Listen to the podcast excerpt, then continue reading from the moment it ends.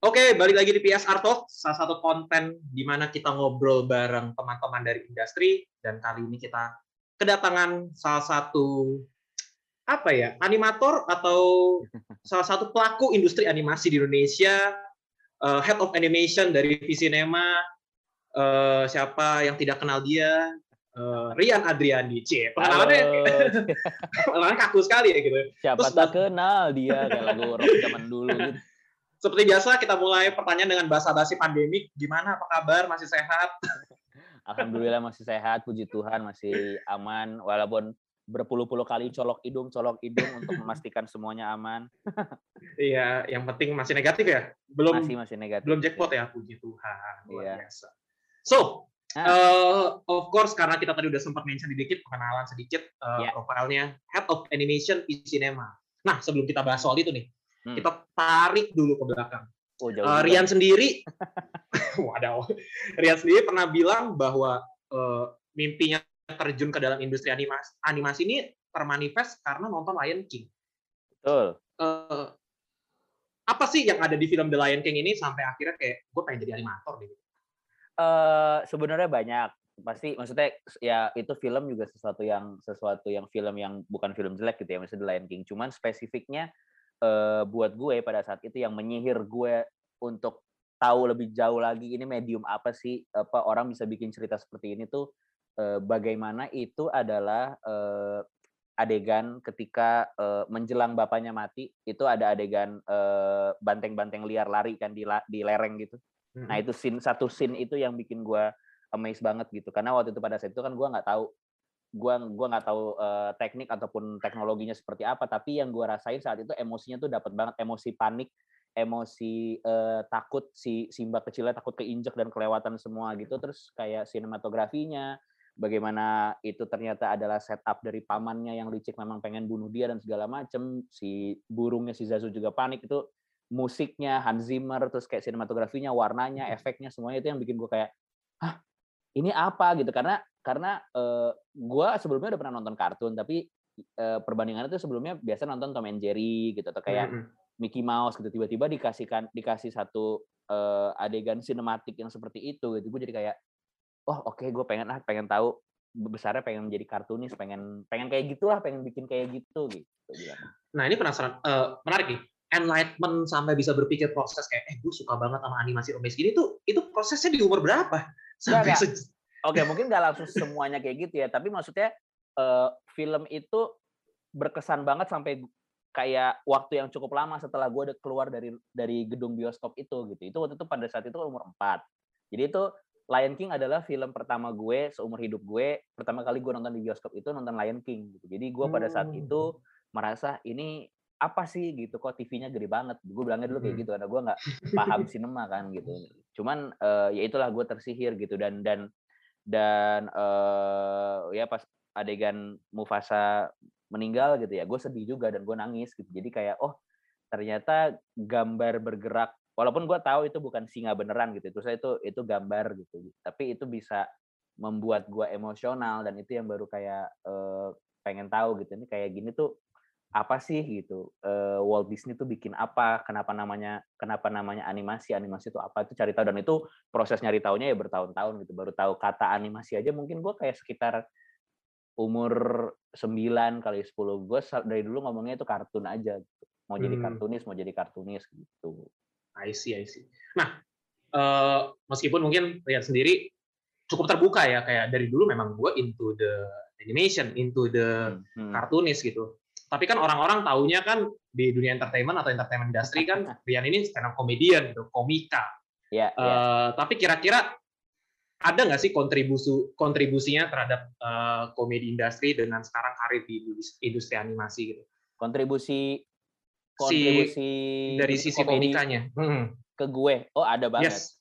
ada banget karena gini, uh, pada saat itu sebenarnya kan mungkin orang memang lebih kenalnya dulunya uh, karena gue pernah stand up, karena gue pernah uh, main web series malam minggu minggu dan segala macam. Jadi memang persona gue mungkin orang lebih kenalnya adalah komedian hmm. dulu nih, terus hmm.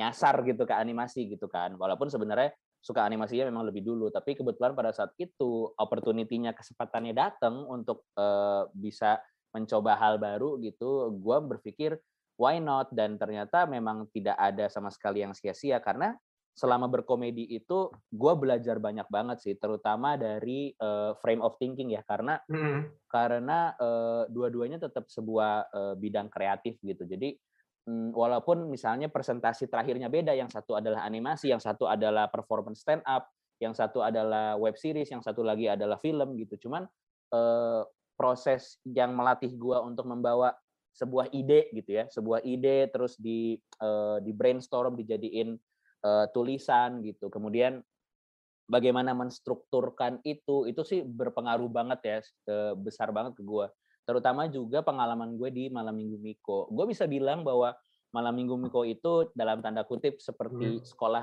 film gratis buat gue gitu. Karena gue on set gitu ngelihat bagaimana semua orang bekerja. Karena kan malam minggu Miko itu memang timnya sebenarnya kecil.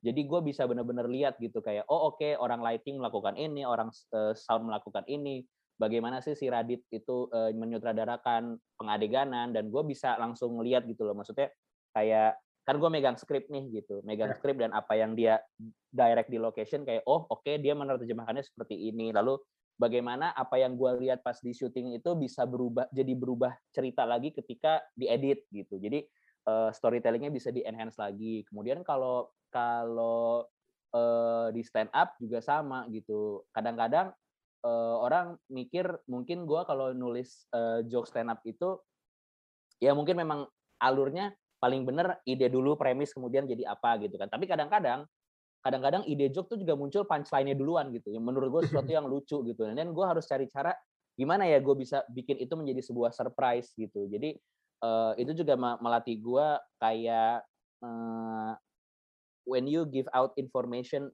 in a scene di adegan gitu kayak bagaimana juga lo mem mem memanfaatkan curiosity penonton gitu. Jadi nggak semuanya lu buka gitu kayak nggak semuanya gua telling gitu, tapi uh, ada kayak breadcrumb atau kayak remah-remah roti yang gua bikin penonton tuh tetap engage atau pendengar tetap engage untuk mereka tahu poin gue tuh sebenarnya mau ke mana gitu. Nah itu tuh kayak frame of thinking kayak gitu membuat gue terbiasa gitu di, di, di komedi sehingga kalau ketika gue uh, mungkin teman-teman ada yang tahu film pendek gue prognosis udah ya, nonton mungkin ya. Menang gitu. juga ya di ini ya.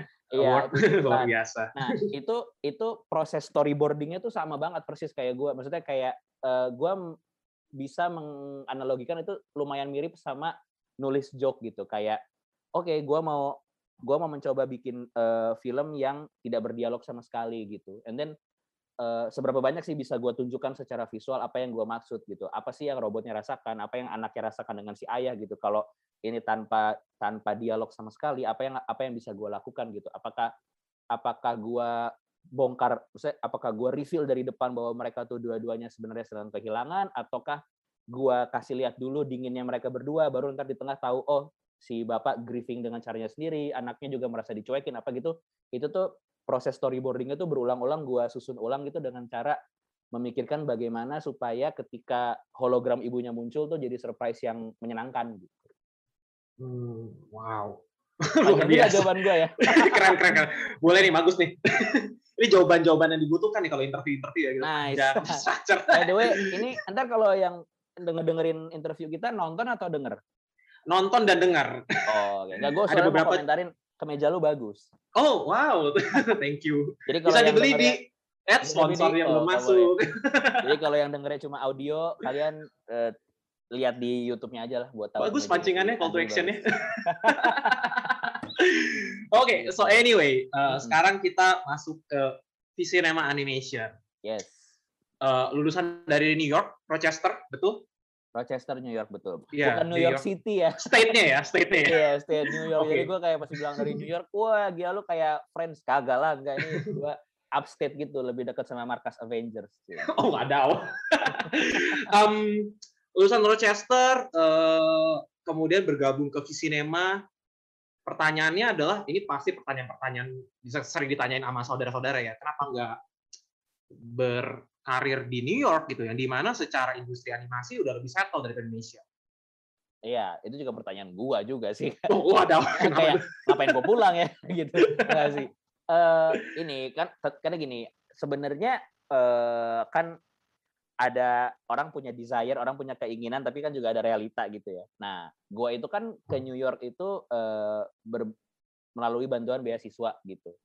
Jadi okay. memang pro, programnya program exchange. Jadi nama uh, gue tuh dibantu oleh Aminef, American Indonesian Exchange Foundation. Jadi setiap ada mahasiswa yang diberangkatkan dari Indonesia, ada juga scholar dari Amerika yang di kedatangkan ke Indonesia untuk belajar sesuatu. Jadi ada pertukaran gitu. Nah, hmm. jadi memang ada kontraknya gitu. Kontraknya adalah eh, apa setelah programnya itu eh, jangka waktunya selesai itu memang harus balik ke negara masing-masing dan kemudian antara mengaplikasikan riset atau apa pun yang mereka pelajari gitu ke negaranya sendiri gitu. Dan karena visa gue memang visa exchange, jadi memang okay. visanya itu bukan visa untuk kerja. Kalaupun misalnya gue mau kerja, gue harus menetap dulu dua tahun di negara asal habis itu gue boleh apply gitu. Which is ya sebenarnya gue juga tidak menutup kemungkinan kalau misalnya tiba-tiba sekarang gue ditelepon sama Pixar ya gue mau aja gitu.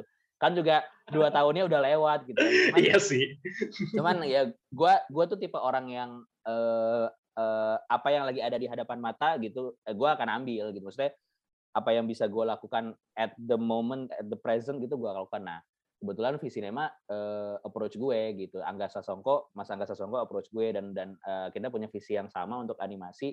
Jadi gue juga willing untuk uh, share oh oke okay, gitu kalau kita uh, mau gerakin industrinya, here's what I know from New York, here's what I learn hmm. gitu. Ini apa yang gue perhatiin dan segala macam. Di sini mungkin apa yang bisa kita benahin sama-sama gitu. Jadi itu sih gitu. Kalau misalnya jadi sebenarnya kan pilihannya ada dua selalu tuh. Lo mau jadi lo mau jadi uh, seniman ataupun kayak pelaku yang memang jadi bagus sendiri gitu ya kayak dengan diri lu sendiri gitu dengan bikin karya pribadi bla bla bla bla atau lu juga ber apa ya memberikan dampak gitu sehingga lu nya juga bisa berkarya tapi eh, ekosistemnya tuh juga jadi sehat gitu di tempat di mana lu bekerja gitu. Kalau misalnya ke Amerika memang udah established banget, Jepang juga udah established banget. Cuman again eh, di sana itu juga persaingannya sebenarnya ketat juga, guys okay. gitu. Kayak gue tuh yakin banget ada ratusan yang apply untuk Pixar internship atau Disney internship setiap tahunnya gitu gitu sih jadi gue saat ini uh, adanya opportunity-nya untuk uh, mengembangkan divisi cinema animation di sini dan uh, kesempatannya ada so I do my best dulu di sini gitu. Hmm. kalau perlu kita bawa Pixar ke Indonesia aja gitu amin gitu. Eh kita dilirik loh nih industri soft essential tuh nggak mau ke Indonesia nih banyak loh bisa jadi jualan gitu. Betul gitu, betul. Gitu. Lo nggak mau pindah ke sini aja jadi director di sini ntar gue telepon. gue telepon fit doctor. Ngapain lu bikin soul? Ngapain bikin insight atau udah ke Indonesia aja gitu. Iya gitu. Ini Borobudur bisa di, bisa dicuanin loh banyak loh gitu. iya iya. Kalau pernah kan kan misalkan what if toys have feelings, what if bugs have feelings nih. Mau nggak? What if candi have feelings? Iya iya iya. Oke, baik itu topik uh, sebagai yeah. head of animation. Uh, pertanyaan terbesar kemarin pas lagi riset-riset. Ini head of animation ini ngomongin teknis apa ngomongin bisnis juga ya gitu. Jadi secara job desk role responsibility-nya tuh apa sih dalam animation development-nya? Apakah Jadi, lebih ke teknis atau malah cuma pre-production-nya yang cuma sebagai think tank aja? Gitu? Jadi uh, dua-duanya. Jadi kan uh, animasi itu nggak bisa kepisah ada dua aspek ya. Ada dua hmm. ada dua, ada aspek kontennya atau artnya atau craftnya. Satu hmm. lagi ada aspek teknologinya gitu. Nah dua hal ini uh, tugas gua itu adalah untuk satu uh, mengembangkan potensi ide-ide IP baik itu original maupun IP yang sudah existing tapi mau di enhance lagi ke ke format yang lebih besar atau di challenge menggunakan animasi.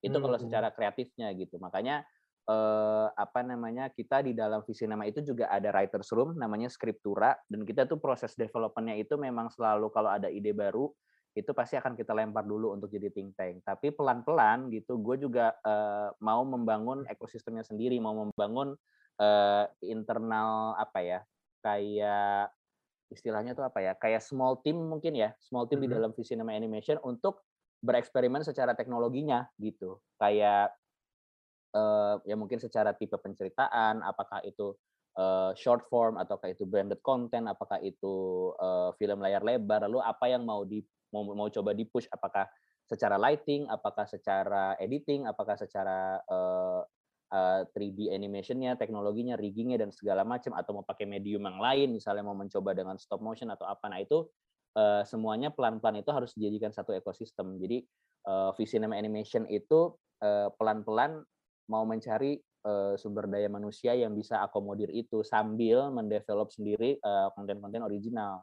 Jadi kalau kayak Nusa itu adalah project pertama Visinema Animation yang jatuhnya collaboration kan. Jatuhnya mm -hmm. itu karena dia kita uh, joint venture gitu. Jadi kita uh, bekerja sama dengan pemilik IP karena Nusa itu kan IP-nya milik studio The Little Giants. Iya gitu kan. betul. Nah, kita di Cinema Animation menawarkan collaboration dengan dengan uh, Little Giants mau nggak Nusa kita challenge formnya menjadi uh, form cinema gitu. Kan selama ini Nusa itu web series ya.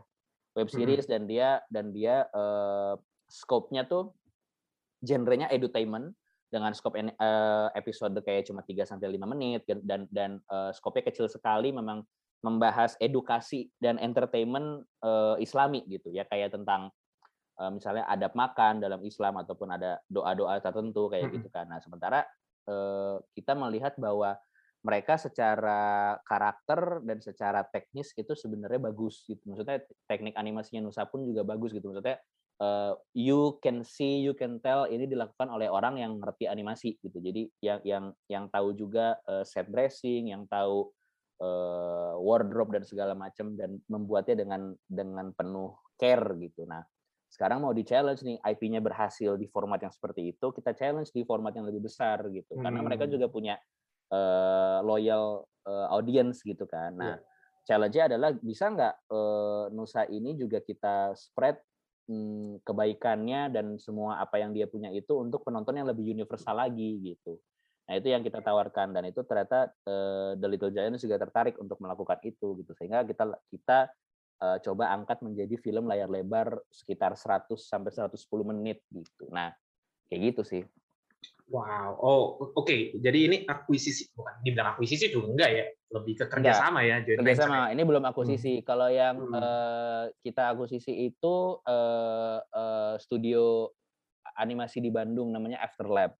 Nah sekarang dia jadi bagian dari Visinema Animation. Jadi kita tuh pelan-pelan kayak sorting gitu loh untuk tahu sumber daya manusianya seperti apa, apa pemahaman mereka soal pipeline produksi, habis itu uh, teknologi dan juga bercerita. Karena karena gini uh, yang animasi itu hmm, kalau lu uh, cuma mau ngepush misalnya ini gue kasih uang gede banget jebret tapi uh, lu push dah lu teknologinya supaya rambutnya kelihatan realistis gitu supaya kumisnya kelihatan setiap helainya gitu tapi kalau uh, orang di dalamnya juga tidak ada yang uh, tahu caranya bercerita gitu ya untuk hmm. membawa hmm. itu juga itu uh, apa ya uh, sayang juga gitu jadi lu kayak hanya punya hanya punya oven yang bagus tapi lu nggak tahu cara bikin kue yang enak gitu afterlap itu yang kancil itu kan sih yang bentuknya yes. kancil itu oh ya, gitu oh gitu kancil uh, uh, uh. mau itu yang di mau di production gitu c langsung bocoran yeah. nggak nggak gitu yeah. bocorin biar kan dirasi uh, so uh, tadi kan ngomongin akuisisi IP atau joint hmm, venture hmm. dan segala macam ada nggak sih uh, rencana Hmm. ke depannya nih ya, yeah. ternusa atau apa gitu, membawa kisah atau cerita dipaksa dewasa ke Cinema Animation. Wah, idenya idenya bukan sama sekali belum pernah kita sentuh gitu. Maksudnya udah pernah kita diskusikan gitu. Cuman kita masih karena gini, eh, itu kan dipaksa dewasa itu kan sebenarnya karya yang personal banget ya gitu. Jadi hmm. maksudnya apakah itu nah ini kalau kita ngedevelop sebuah ide pun juga itu banyak banyak sekali eh, diskusi yang uh, men-challenge ide itu kayak misalnya uh, dipaksa dewasa gitu. Itu kan sebenarnya kayak lebih ke love letter dari gue ke hmm. masa kecil gue gitu kan. Maksudnya yang membentuk gue seperti saat ini lalu apa yang bisa gue ambil dari masa itu untuk buat gue survive di adulthood. Terus ada juga komik strip Rian dan Rian mungkin kalau lo baca juga gitu. Itu kan bagian dari dipaksa dewasa. Nah tapi ketika itu mau dijadikan animasi eh, pertanyaannya harus kalau gue selalu akan bertanya gini, oke, okay, kenapa? Kenapa harus jadi animasi gitu? Apa apa sesuatu yang bisa gue dapetin lebih ketika itu formatnya bukan lagi buku atau formatnya bukan lagi ilustrasi atau bukan lagi komik gitu. Kayak apakah apakah uh, interaksi dari kedua karakternya ataukah kayak cara gue uh, menceritakannya bisa membawa penonton bernostalgia ke masa kecilnya masing-masing. Nah itu kan uh, macam-macam ya dan sampai sekarang sih untuk dipaksa dewasa uh, belum ada belum ada koridor atau kayak satu premis yang bikin kita kayak oke okay nih ini harus jadiin animasi gitu. Oh, I see. Tapi udah pernah disebut, udah pernah di kayak uh, lu tertarik nggak gitu? Ya tertarik aja. We'll see how ini IP-nya uh, menjadi seperti apa dulu kayak gitu. I see. Hmm. Boleh lah jadi film-film pendek. ngarepnya aja nih fans yang banyak maunya gitu padahal proses belakangnya kan banyak banget lu kira gampang gitu gitu um, tujuan tujuan ngobrol-ngobrol kayak gini kan biar tahu juga biar orang jadi nggak semakin sembarangan minta cegi yeah. perlu ada ini ada disclaimer uh, tadi uh, menarik nih sebenarnya ini ada pertanyaan yang menjurus ke hal hmm. teknologi cuma tadi udah dimention sedikit di gimana tuh soal, soal teknologi animasi hmm. apakah visi nama animation nih mau ngedevelop tadi kan sempat ada teknologi-teknologi yang mau dikembangkan dan lain-lain. Yeah. Pertanyaannya sebenarnya apakah Cinema Animation ini mau ngedevelop teknologi animasi seperti Pixar yang selalu ada R&D untuk ketemuin uh, yeah. teknologi-teknologi baru kan yes. kalau John Lasseter kan pernah bilang art challenge teknologi teknologi inspired, inspired si art. Ini ada poster yeah. di ke rumah gue di kamar gue. Iya, uh, tentu kita mau melakukan itu gitu. Cuman sebenarnya gini, yang menurut gua uh, jenius dari Pixar adalah uh, dia itu uh, kenapa gini ya gimana ya cara cara ngomongnya ya dia itu mereka itu uh, jarang sekali terlihat jarang sekali terlihat jelek karena mereka membuat uh, film dengan kapasitas teknologi mereka saat itu jadi tahun 95 mereka itu teknologinya belum bisa ngerender manusia dengan baik. Jadi kalau dia ngerender manusia atau dia ngerender karakter, bentukannya tuh keluarnya kayak plastik. Ya okay. udah, pada saat itu kita bikin aja cerita yang form apa eh, karakter sentralnya adalah plastik. Kita bikin cerita tentang mainan. Kita belum bisa bikin kulit, kita belum bisa bikin rambut, kita belum bisa bikin clothing yang bagus. Ya udah gitu karakter manusianya kelihatannya kan cuma segitu-segitu aja. Mungkin Andy ya kelihatan gitu pemiliknya Woody, tapi semua karakter manusia lain di Toy Story pertama itu ya paling cuma kayak belakangnya doang kan segala macam. Mm -hmm. lo bisa lo lo jadinya nggak nggak mencari uh, kurangnya gitu loh. Karena lo menerima menerima kok nggak kok kok Woody mukanya kayak plastik ya orang dia ya boneka plastik gitu.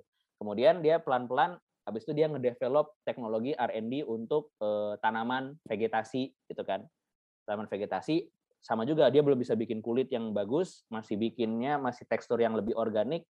Ya udah dia bikin Bugs Life dia bikin Bugs Life yang mana itu ada kayak tanaman dan serangga kayak gitu pelan-pelan dia bikin air jadi baru Finding Nemo habis itu bisa kalau nggak salah clothing pertama itu kan di uh, Incredibles ya clothing sama rambut gitu kalau nggak salah hair itu duluan di Monsters Inc jadi mereka tuh kayak dikit-dikit gitu ketika mereka udah bisa apa mereka ganti ide cerita yang udah bisa nunjukin itu gitu nah sehingga ketika mereka tiba-tiba di ujung tuh bikin soul atau bikin luka itu udah semuanya udah ada gitu. Nah, kita mau mencoba ke sana dulu gitu kayak pelan-pelan uh, apa sih yang mau kita mau kita coba enhance gitu. Karena sekarang gue happy banget terutama dengan munculnya film-film seperti tadi Into the Spider-Verse, habis itu kemarin ada uh, The Mitchells versus The Machines, habis itu ada di Blue Sky itu kemarin eh, berapa tahun lalu kan ada Peanuts movie ya, dia mengadaptasi si uh, Snoopy dan Charlie Brown, kemudian tadi ada Lego Batman, itu gue gue suka karena orang jadi tahu bahwa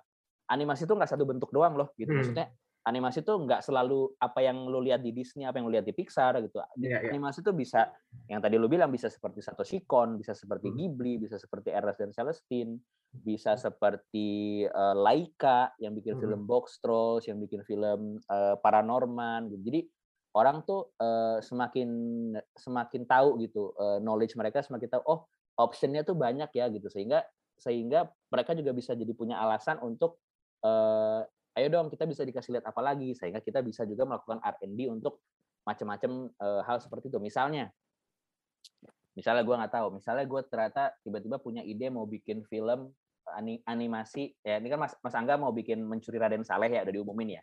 Tapi misalnya misalnya nih misalnya uh, di sebuah uh, ide animasi itu ada Avandi gitu, jadi uh, pelukis. Ternyata yeah. karakternya masuk ke dalam lukisannya Avandi. Jadi gue harus riset kan, misalnya gue pengen bikin film full looknya itu seperti cat minyak misalnya. Tapi full dunianya itu kayak cat minyak itu kan mesti di R&D juga kan. Nah, kayak yang kayak gitu-gitu uh, lightingnya, codingnya itu yang bisa di, kita bisa riset sama-sama gitu. Atau lu mau bikin film yang uh, visualnya tuh uh, beneran beda banget gitu, itu itu bisa bisa dilakukan kayak uh, contohnya yang sekarang mau keluar kan di Disney Plus Marvel mau ngeluarin What If ya. Iya, What If. Itu juga beda kan, tampilannya hmm. juga beda gitu. Nah, itu kan itu bisa bisa kita riset juga gitu. Jadi sebenarnya opportunity-nya luas banget. Jadi tentu tentu tidak mungkin kita tidak melakukan R&D teknologi. Karena karena kita nggak mungkin cuma stay di satu bentuk animasi doang kan. Oh ya udah kalau kita udah bisa achieve yang kayak Nusa atau yang kayak Disney Pixar ya udah kita berhenti di situ. Enggak, sayang banget gitu. Luar biasa. Seperti namanya ya Visinema ya, visioner sekali ya. luar biasa. Visi visi sinema. Wah, Gila luar biasa. Um, mm.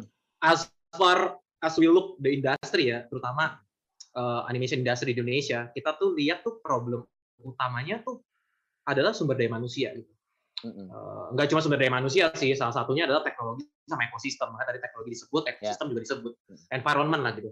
Yeah. Uh, dulu kayaknya siapa ya pernah dengar uh, siapa ngobrol bahwa sebenarnya proses dalam pembentukan develop animation studio di film-film Hollywood Pixar itu uh, itu mereka satu gedung isinya animator semua. Jadi dari lantai atas sama lantai bawah itu connect ke dalam satu server yang besar sehingga ngirim-ngirim file itu ngerjain-ngerjainnya jadi cepat. Which is yeah. yang di Indonesia tuh nggak ada. Kalau nggak salah Indonesia ada tapi berbayar dan sangat mahal sekali dan nggak secepat mereka gitu satu gedung pun. Iya, yeah, iya. Yeah. Uh, mereka tuh punya yang namanya render farm.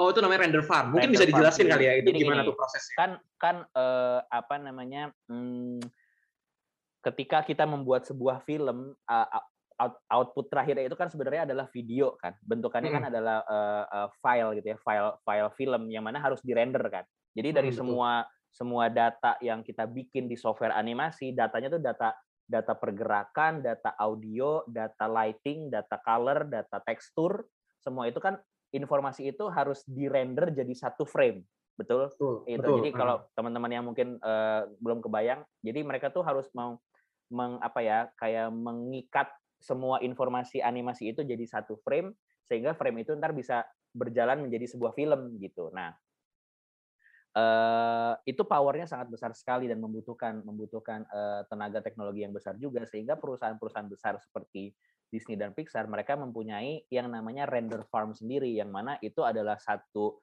uh, lokasi atau satu gedung isinya itu mesin mesin untuk ngerender sendiri gitu. Dan mereka uh, bisa dibilang kayak punya power plant-nya sendiri gitu. Mereka kayak jadi mereka tuh udah nggak mereka tuh udah nggak meng, me, mengandalkan PLN-nya gitu jadi mereka udah uh, ibaratnya ya ibaratnya kalau Los Angeles mati lampu gitu mereka mesti tetap ngerender gitu gila gila gila gila dan, berarti infrastrukturnya juga harus ada ya harus, harus ada ya? memang harus ada gitu nah sebenarnya uh, di gini di kalau ditanya Indonesia bisa nggak sih uh, gambarnya sebagus Luka misalnya atau sebagus Soul gitu?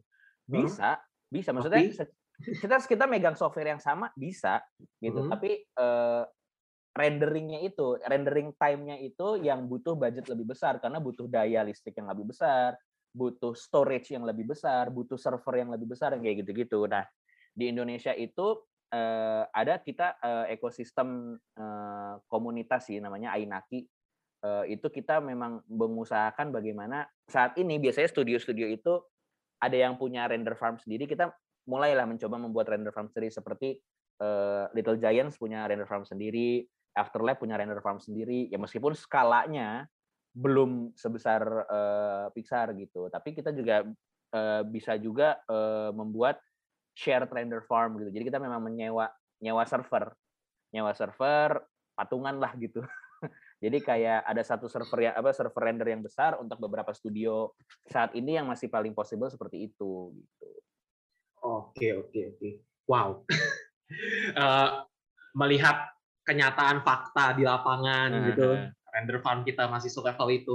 Kira-kira Ya. butuh berapa lama sih buat kita untuk ngejar ketertinggalan industri animasi di negeri tetangga yang nggak usah jauh-jauh ke Hollywood dulu deh uh-huh. uh, Malaysia dulu deh mereka udah punya Upin Ipin mereka udah punya uh, Ali and something gitu so many Agent things Ali. yang mereka buat ya gitu hmm. so many things sebenarnya, yang mereka udah ini tapi gimana ya kita nggak we're not that behind gitu menurut gue menurut gue we're not that behind karena tadi kalau misalnya lu udah lu sempat nyebut sumber daya manusianya sebenarnya kita tidak kekurangan sumber daya manusia untuk animasi sebenarnya. Filmmaker yang bagus banyak, animator yang jago banyak, lighting artis yang jago banyak, storyboard artis yang jago banyak gitu. Cuman gini, ekosistemnya gue setuju banget. Jadi gini, eh, yang dibutuhkan kalau memang film animasi di Indonesia itu mau maju, itu adalah common knowledge, jadi pemahaman bersama bahwa yang tadi gue bilang prosesnya animasi itu lama banget gitu. Karena berbeda dengan film kita sebutnya film live action ya, film orang gitu yang biasa itu itu kan uh, ini gue ngomongnya agak sedikit sedikit ya sedikit aja sedikit fisika gitu ya. Jadi kalau live action itu kan sifatnya adalah lo merekam, lo merekam realita yang ada gitu. Ada ya, aktor, ada lokasi, betul. Betul, uh, betul. Apa yang terekam dalam kamera dengan space dan time di luar kamera itu sama. Hmm, betul. Jadi uh, ketika lu roll kamera semua jalannya bersamaan gitu. Dia loncat hmm. yang di yang tangkap di kamera loncat gitu dan hmm. semuanya itu sifatnya adalah merekam gitu. Jadi ada ada realita yang lu tangkap lu simpan di dalam kamera gitu kan. Sementara animasi itu nggak ada realitanya. Harus lu buat semuanya dari nol gitu. Jadi hmm. hmm, hmm. apa pun yang kita tonton di film animasi itu semuanya made gitu, dibuat gitu. Misalnya kita nonton Finding Nemo, hmm ya semua batu kerikilnya, semua planktonnya, semua apa itu yang dilihat itu ya harus dibikin gitu. Nah, jadi ketika kita membuat uh, film kan uh, speed film itu kan satu detiknya 24 gambar, 24 frame. Hmm. Jadi ada, ada istilah FPS kan, frame hmm, per second. Betul. 24 frame per second yang mana ketika ada 24 gambar diputar dengan sangat cepat dalam waktu satu detik, gambar itu memberikan ilusi bergerak gitu kan. Nah, animasi itu uh, bedanya dengan live action adalah live action bergerak di luar terus lo tangkap dalam speed 24 frame per second. Sementara animasi lo harus bikin 24 frame per secondnya gitu. Sementara satu framenya bisa lo render 10 sampai 13 jam dengan informasi yang tadi gue bilang gitu dengan dengan dengan power render yang seperti itu sehingga uh, fakta inilah yang hmm. sering kali uh, membuat para produser atau pemilik modal yang belum pernah bikin film animasi sebelumnya, mereka Mundur. kaget. Iya, yeah, mereka kaget dengan realita hmm. ini gitu. Jadi mereka kayak mereka pikir sama.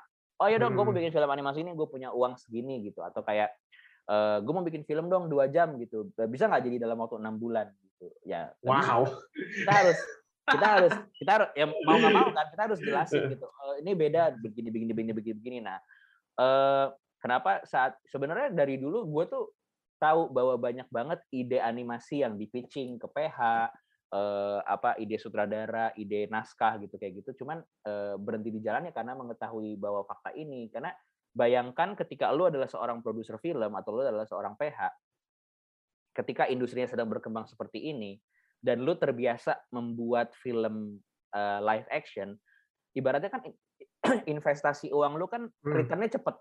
Betul betul lu hmm. lu punya ide nih oke okay, Januari gue punya ide ini uh, hire sutradara sama hire penulis gitu hmm. uh, develop skripnya mulai skripnya Februari misalnya beres bulan Mei habis hmm. itu casting sampai bulan Juni reading bulan Juli syuting sampai Agustus September tayang November uangnya udah balik ke lu Yes, betul. betul. Uh. Dalam setahun lo bisa, wah anjir cepet juga nih, gue bisa dapat berapa hmm. miliar balik gitu.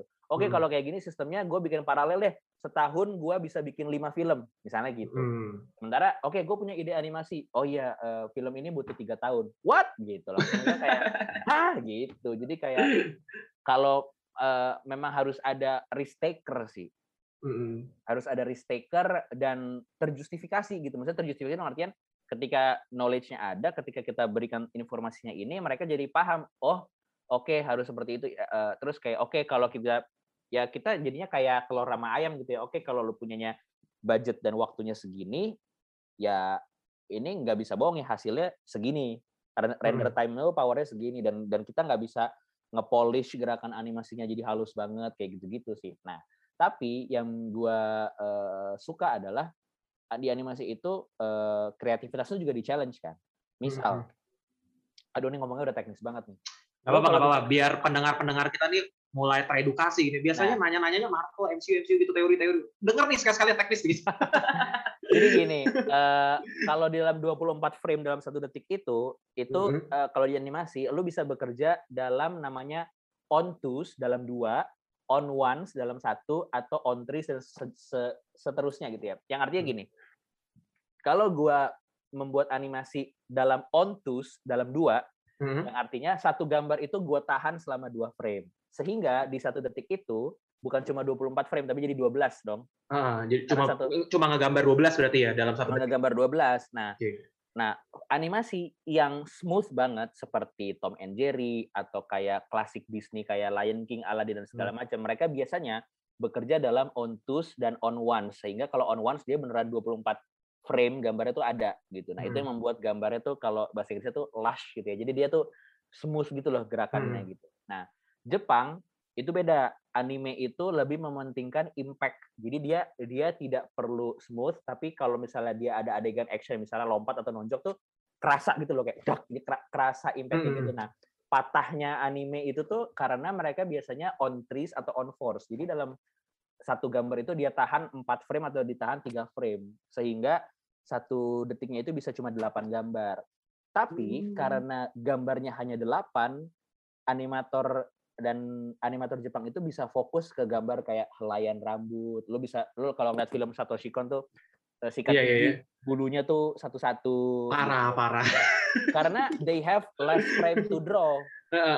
Sementara kalau lo ngelihat film yang halus banget seperti Tom and Jerry, desainnya Jerry kan simple banget gitu. Iya, iya, iya. Jadi uh, ya give and take gitu. Lo mau mau melakukan seperti apa? Nah, jadi mana yang dikorbanin lah gitu ya. Betul. Nah, hmm. uh, dan itu nggak selalu jadi nggak selalu jadi uh, kelemahan juga gitu. Kalau memang itu mensupport ide ceritanya, ya menurut gua nggak masalah gitu. Kayak Into the Spider-Verse juga melakukan itu. Uh, Lego Batman movie juga melakukan itu. Frame rate-nya diturunin gitu. Kalau Lego Batman sama Lego movie itu kan memang dia mau mereplikasi nuansa seolah stop motion, itu kan? stop motion padahal hmm. kan enggak gitu itu sebenarnya 3D gitu tapi frame rate-nya dia turunin sehingga itu kelihatannya seperti 15 frame per second gitu uh, Spider-Man Into the Spider-Verse juga kayak gitu. Dia uh, si Miles Miles Morales ketika pertama kali jadi Spider-Man itu frame rate dia beda sama Spider-Man yang lain gitu.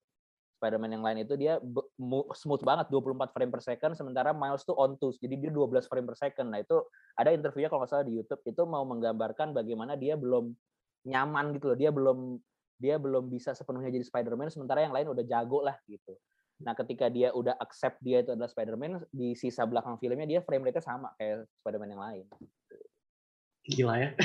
Ternyata bisa di, ternyata, di cheating kayak gitu ya. Bisa di cheating dan bisa di bisa dimanfaatkan uh, secara kreatif gitu.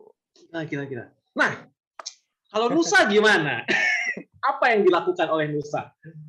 Apa yang dilakukan oleh Nusa? Tentu uh, pertama kita uh, ketika kita gini, Nusa itu uh, besar sekali penontonnya, tapi mm -hmm. dia itu kan ada di for, ada di platform yang orang nontonnya gratis. Gratis dalam konteks general ya, maksudnya lu tidak hmm. perlu beli tiket gitu. Iya, betul. Jika lu membawa IP ini menjadi sebuah layar lebar dan lu membuat orang harus membeli tiket gitu kan, berarti kan harus ada value yang lebih dong. Betul, harus ada value-nya. Nah, yang pertama banget adalah tentu dalam format cerita gitu. Kita nggak bisa lagi uh, memakai format apa yang sedang ada di series. Kalau di series, make sense ketika dia adalah edutainment dan hmm. itu formatnya cuma 3-5 menit. Oke, okay, satu satu spek cerita, satu situasi make sense ketika dalam 3-5 menit lu mau ketemu satu konflik kecil, lalu solusinya itu adalah edukasi Islami yang lu masukkan Betul. gitu. Dan kelar episodenya gitu. Tapi when it comes untuk 110 film, lu nggak bisa 110 menit, sorry, 110 menit film, lu nggak bisa pakai format edutainment dong.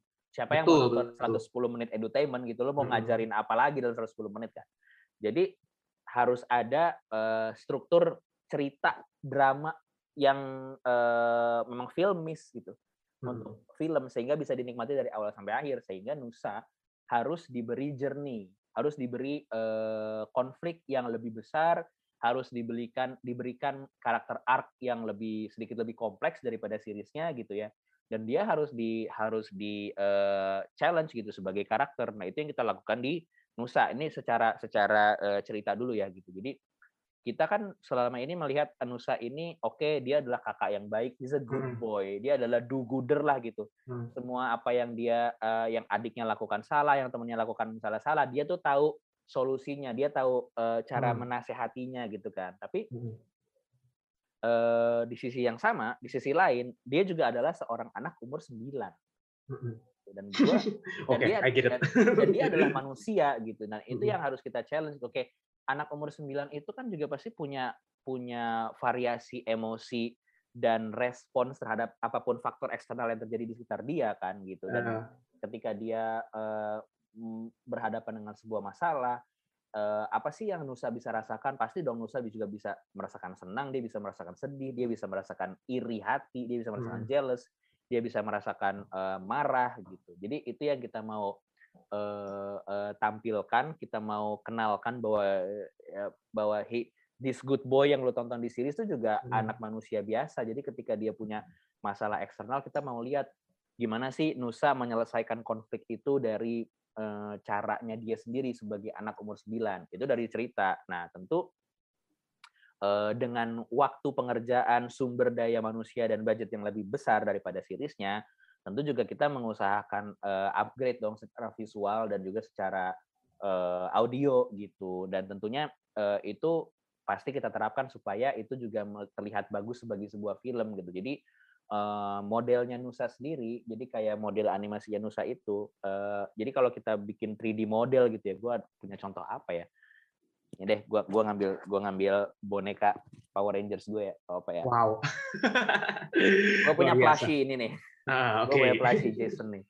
Jadi misalnya, eh, oke, eh, ini model 3D misalnya ya, gitu. Nah, Hmm. di dalam model 3D itu orang itu memang eh, animator itu harus ngasih kontrol kan dia harus ngasih kontrol di dalam mukanya ini Eh, misalnya oke gue cuma punya waktu eh, episode untuk 3 sampai 5 menit tapi dalam waktu tiga bulan gue minta lo ada 10 episode jadi si orang ini nggak akan pu- mungkin punya waktu untuk bikin controller yang kompleks di mukanya gitu. Mungkin dia akan naruh controller di mulut sehingga mulutnya bisa gerak dia akan naruh controller di alis sehingga alisnya bisa naik sama controller mungkin kepalanya bisa nengok kayak gini gitu.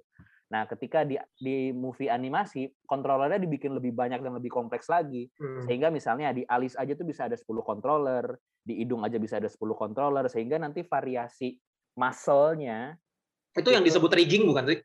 yes, itu Oh, namanya rigging ya? Jadi jadi kan ini model ya. Nah, dia kan Hmm. dia kan hampa ya sebenarnya dalamnya nggak ada nggak ada. Jadi kita kayak bikin manusia beneran. Rigging itu Hmm. adalah sistem lu bikin tulang gitu. Lu bikin Hmm. skeleton di dalam dia, lu bikin joint, lu bikin apa sendi sehingga dia bisa gerak kayak gini, dia bisa Hmm. kayak gini gitu. Nah, itu kan juga yang menentukan apakah nanti kakinya dia ini cuma bisa gini doang atau dia bisa gini lalu gini. Itu kan berarti ada dua rigging yang berbeda tuh. Ada kayak gini, ada yang kayak gini. Nah, jadi itu kalau di film animasi layar lebar itu kita bisa memberikan controller yang lebih banyak sehingga eh, nanti jadi dia bisa bisa squashing, bisa bisa Iya, iya, iya. stretching, bisa bisa melakukan banyak hal yang eh, limitasinya tuh nggak sebatas seperti di series gitu. Nah, itu yang kita lakukan di Nusa juga. Dan Hmm. eh, lighting dan teksturnya juga kita improve gitu. Mungkin kalau di seriesnya ini sekarang misalnya bahannya velvet gitu ya, bahannya Hmm. biru-biru. Mungkin ini kita nggak punya cukup waktu untuk melakukan itu di series, tapi di film kita bisa lakukan sehingga ya mungkin kalau yang udah pernah lihat trailernya atau teaser posternya gitu ya kayak Hmm. pecinya Nusa, alisnya Hmm. Nusa, bahan jilbabnya Rara itu kita bikin Teksturnya lebih kelihatan ya. ya kita lebih Hmm. kelihatan dan mereka bagaimana mereka lebih responsif terhadap cahaya gitu. I see, I see. Nah, eh, jadi penasaran deh.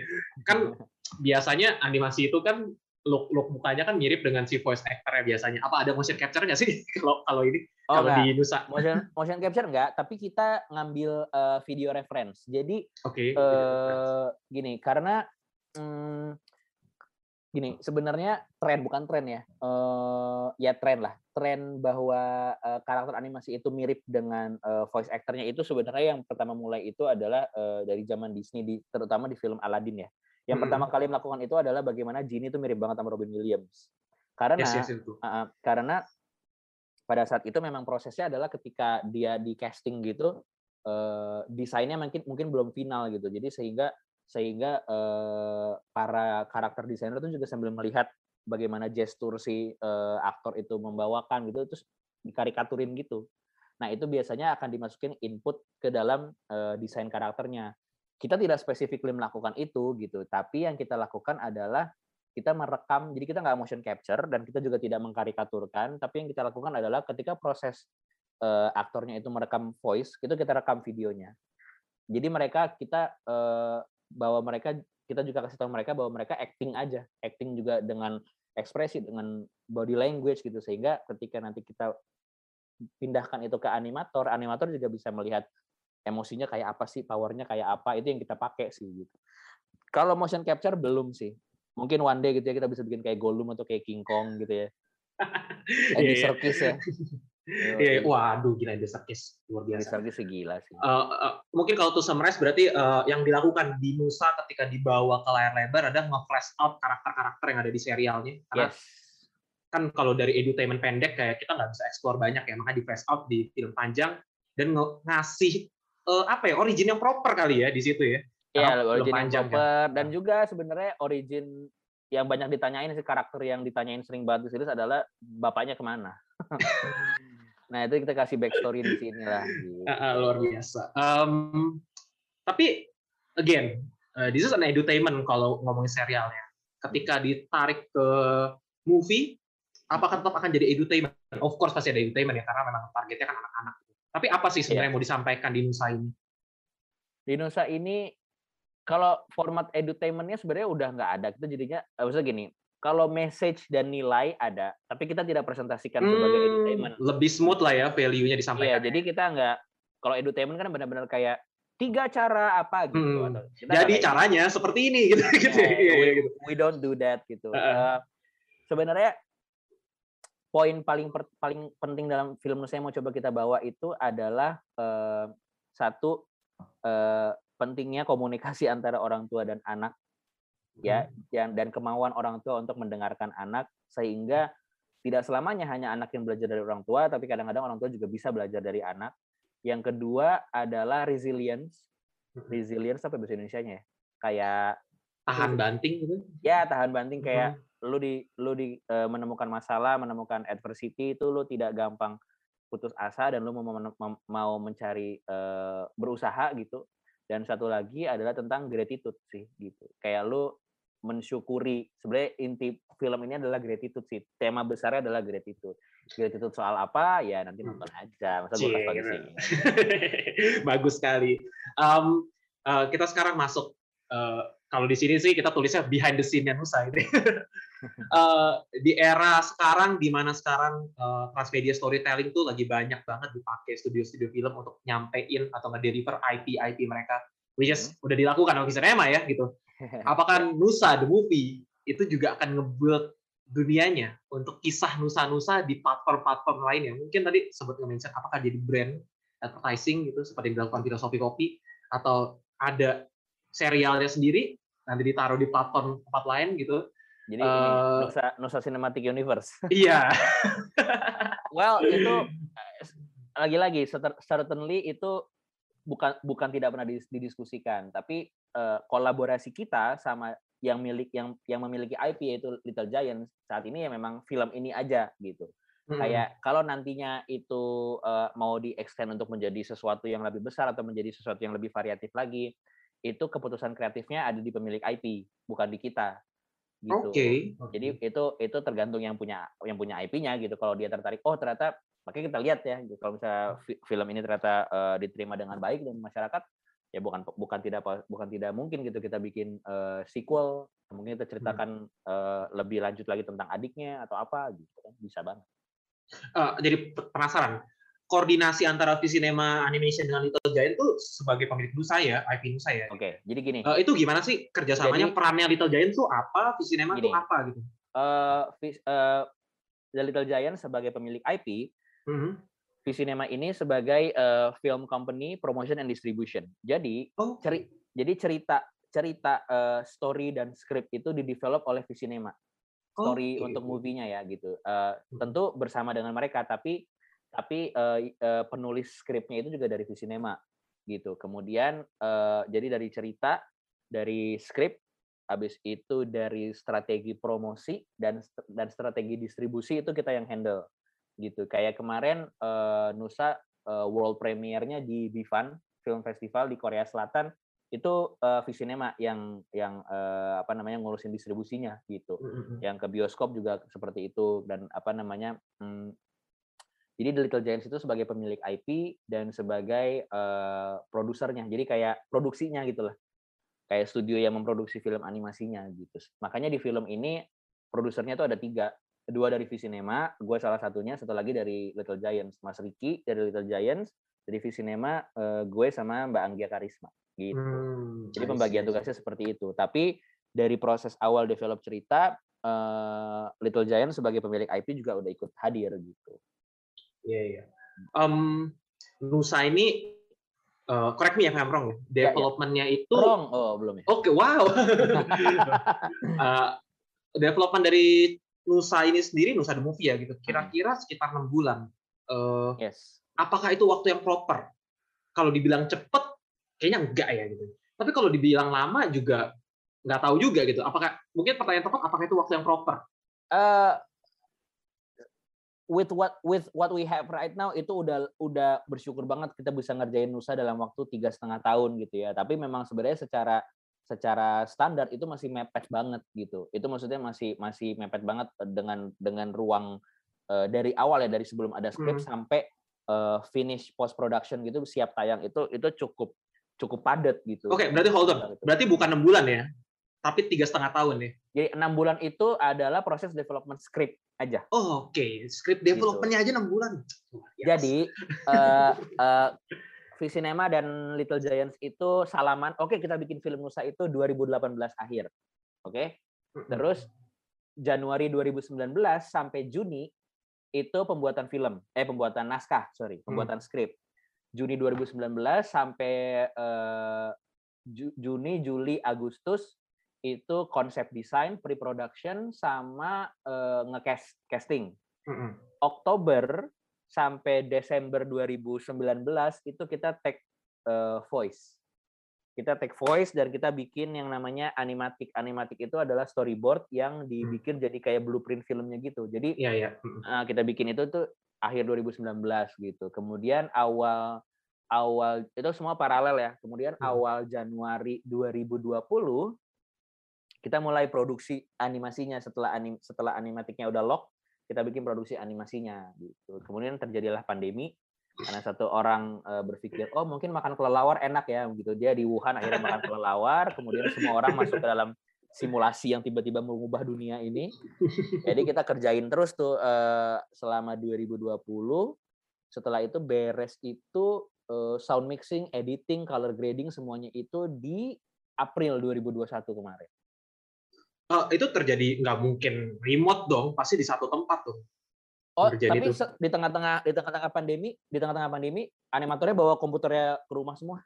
Oh wow. Uh -uh itu itu bisa jadi kan mereka kerjanya bisa per shot dan per sequence gitu kan jadi uh, itu ada ada sistemnya juga jadi ada yang ngerjain di rumah juga banyak banget yang ngerjain di rumah oh jadi ngerjain di rumah dibawa ke situ uh, dikoneksiin terus bawa pulang lagi gitu pulang balik dong uh, enggak maksudnya gimana enggak enggak jadi WFH gini tetap kayak gini jadi misalnya kayak gini nih terus itu terus itu direkturnya uh, dikasih lihat di, dikasih preview terus itu ngasih komen kayak gitu Oke oke oke. Film banyak kok uh, dua film Pixar terakhir juga dikerjainnya full WFH.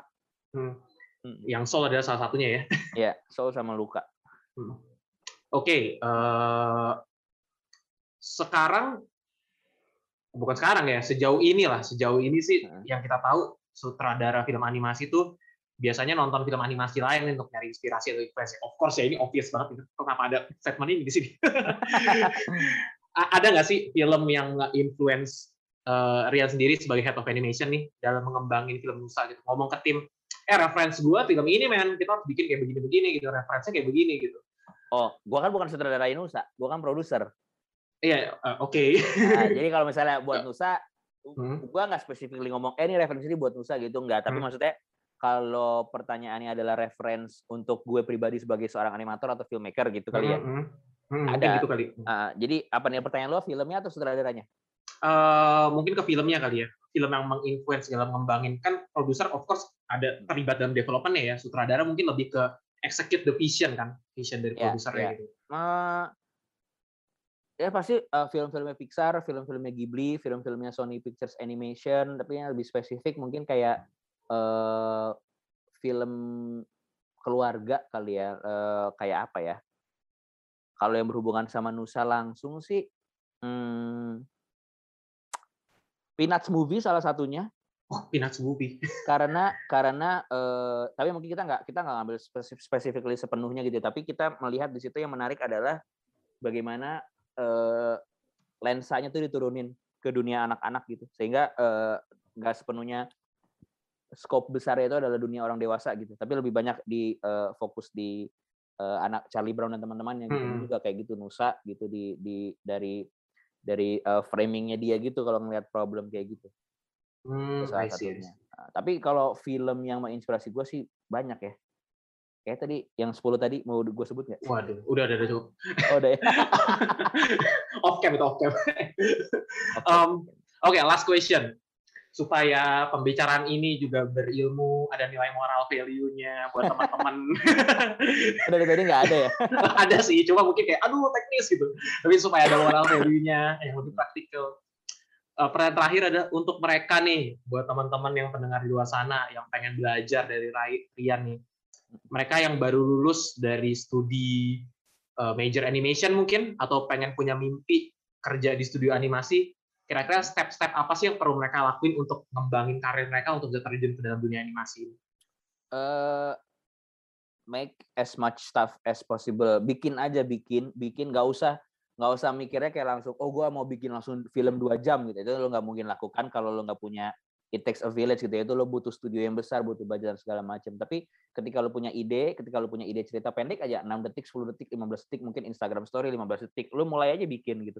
Desain karakter lo sendiri, ide ceritanya sendiri, uh, dunianya seperti apa gitu dan dan dan uh, apa ya, mm, explore aja gitu apa yang apa yang mungkin gitu. Misalnya kayak kenapa bisa ada maksud gue gini deh, maksud gue animasi itu dunianya bebas banget, hampir hampir nggak ada limitasi ya hampir nggak ada limitasi malah limitasinya budget saya bercandanya gitu. iya sih.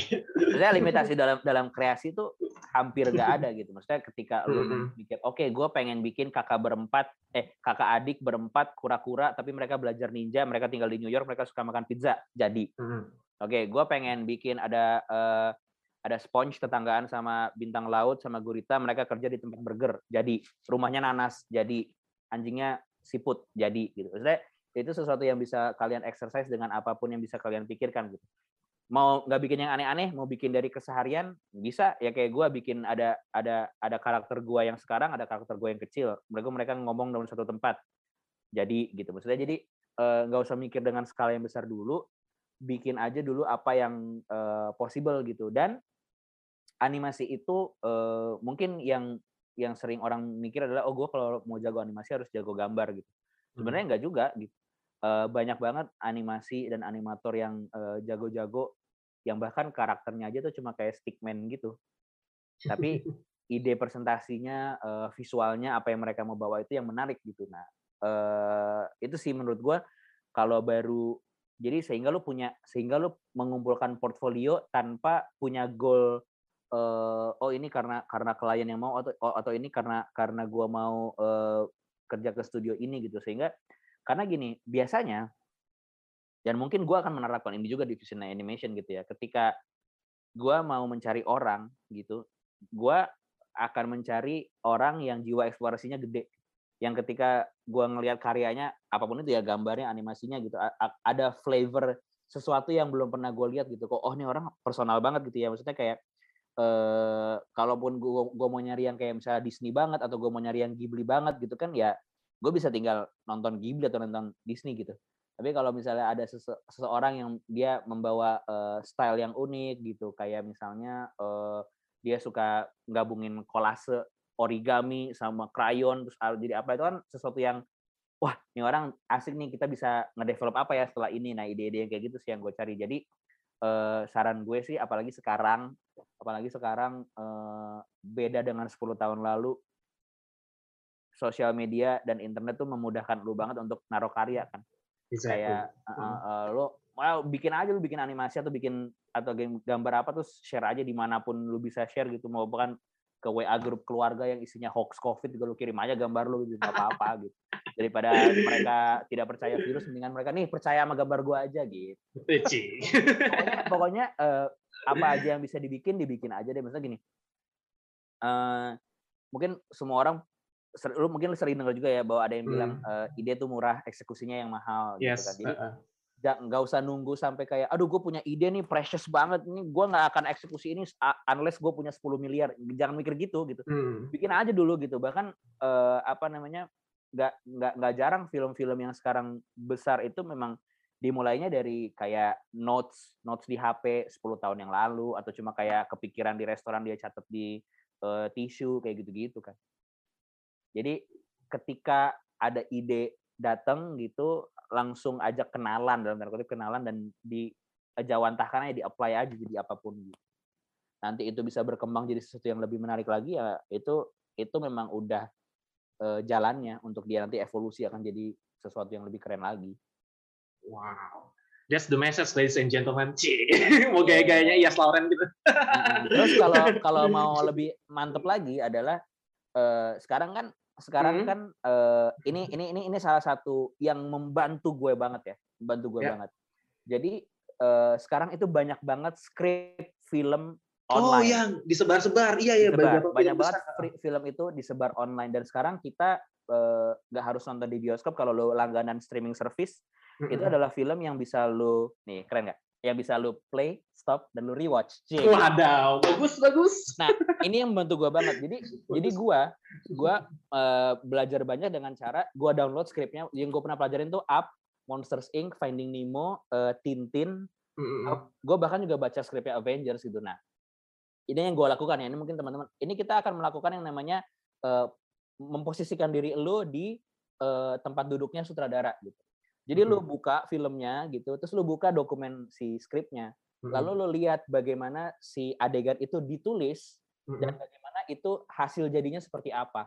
Gitu. Betul betul. Dan lu tahu tuh kayak oh kenapa ya dia cut di sini gitu? Kenapa hmm kenapa gua nggak fokus di mukanya Tony Stark aja? Kenapa dia cut ke bukannya Thanos misalnya gitu? hmm Berarti kan ntar kelihatan uh, emosinya apa sih? Oh dia memutuskan untuk cut karena uh, Thanos abis kayak gini dia kaget ternyata Infinity Stones-nya nggak ada di tangan dia gitu. Cutnya hmm. ke Robert Downey ternyata itunya hmm. dari dia gitu kan. Nah, itu kan kalau misalnya dari awal cuma di Robert Downey doang kan emosinya beda gitu. Yang kayak gitu-gitu gue membaca oh kayak gitu ya. Terus uh, lihat bagaimana struktur adegan itu ditulis formatnya seperti apa. Lalu bagaimana yang paling keren adalah menurut gue bagaimana skrip-skrip itu uh, apa ya? Hmm, dia tuh nggak telling, dia nggak ngasih tahu, dia showing. Jadi itu kalimat-kalimat di skrip itu biasanya kayak cuma ngejelasin lagi ada apa dan apa yang terjadi, tapi perasaannya tuh nggak ditulis gitu loh.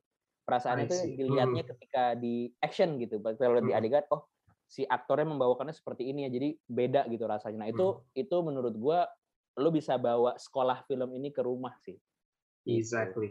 Oke, okay, jadi to summarize, uh, taking a small steps. Jadi coba aja dulu hal-hal yang kecil, nggak usah terlalu besar. Yang kedua, catat aja dulu idenya. We never know idea itu akan berkembang seperti apa ke depannya.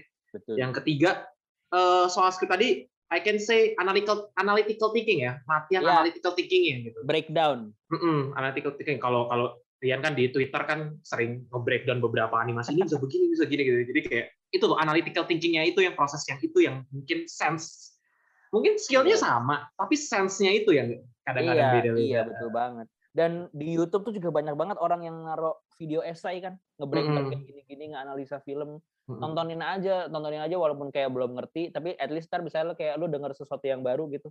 Hah, apaan sih antagonis tuh apa? Hah, apa sih yang ini gitu. Kan itu jadi jadi nambah pengetahuan lagi gitu. Oke, okay, gitu ya. Thank you by the way Rian udah mau diundang ke PSR Talk. Sama-sama PSR, C. Yeah. Jadi, Thank you teman-teman. Adlib gue bagus ya, halus ya. Iya, bagus bagus teman. Aduh, sering-sering deh. Bisa di cut out jadi materi promosi. Aduh. Oke, okay, teman-teman. Thank you juga buat Rian uh, udah luangin waktunya. Uh, teman-teman bisa nonton Nusa coming soon. Coming soon. Uh, dan dan kalau mau tahu akan tayang kapan bisa follow at film Nusa di Instagram semuanya bisa di, uh, update informasi di situ of course juga bisa dengerin original soundtracknya film Nusa, kejutanku. Kejutanku ada di Spotify, ada di YouTube. Betul betul. Uh, dengar juga, jadi lumayan lah nama-nama plekam. Oke, okay. ya, ya. once again thank you Rian atas kehadirannya. Thank you guys, sama-sama. My ya. pleasure. Oke, okay. teman-teman, this is PSR Talk with Rian Adriandi. Uh, jangan lupa komen dan subscribe. Play it, don't stop, just be once. Cut!